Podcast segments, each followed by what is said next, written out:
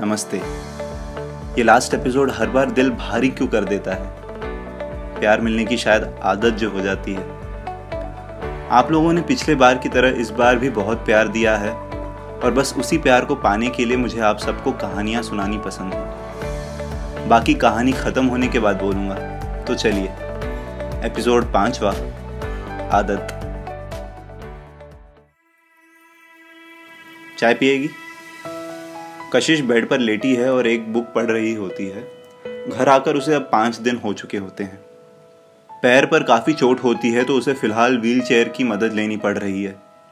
शाम के पाँच बज रहे होते हैं। चाय का वक्त हो चला है तो रुद्र उसे पूछता है कि क्या वो चाय पिएगी? तू बनाएगा?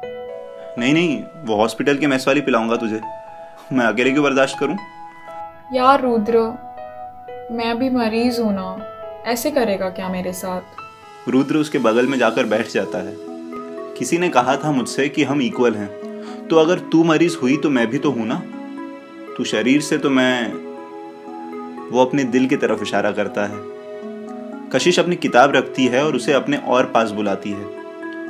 रुद्र उसके और पास जाता है। कशिश रुद्र के गाल दोनों हाथों से पकड़ती है और कहती है मैं कभी भूलूँगी नहीं जो तूने मेरे लिए किया है पता है? ऑफ़िस से छुट्टी लेकर घर पर खाना बनाना and everything thank you Rudra खड़ा हो जाता है। ए फॉर्मेलिटी बस करा। ये तो बस इसीलिए कर रहा हूँ कि वो अचानक चुप हो जाता है। कि? मुझे ना अपना हर दिन तेरे साथ खुशी से बिताते देखने की आदत हो गई है। मुझे ये पता था कि तुझे कुछ होगा नहीं। पर मैं फिर भी डर गया था। पता है क्यों? कशिश नाम सर हिलाती है।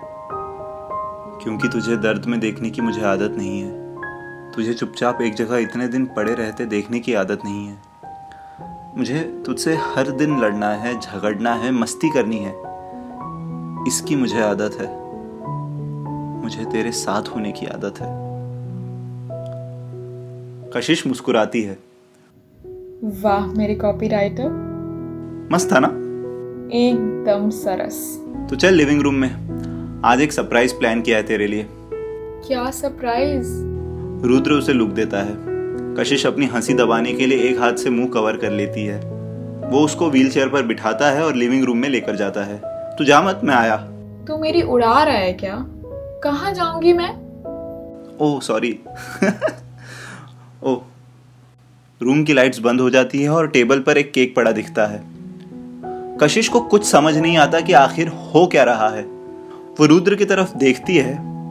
मैंने बोला था ना कि एक सरप्राइज़ उस रात रह गया था। हाँ। तो वही सरप्राइज़ देना है। पर क्या? Kashish I am super scared to ask you this पर विल यू मैरी मी ये कहकर रुद्र एक रिंग का बॉक्स उसके आगे बढ़ाता है।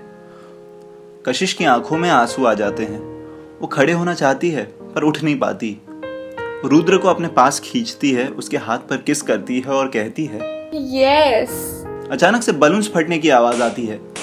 किचन से रुद्र और कशिश के सारे फ्रेंड्स निकलते हैं और इन सबको देख कशिश एकदम हैरान हो जाती है और बहुत खुश होती है। और छह महीने बाद रुद्र और कशिश शादी कर लेते हैं बड़े धूमधाम से।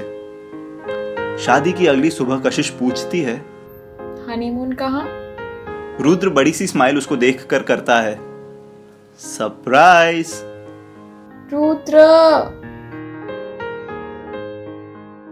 और इस तरह रुद्र और कशिश की स्टोरी खत्म कह लो या शुरू कह लो होती है। आई होप कि ये सीरीज़ आपको अच्छी लगी।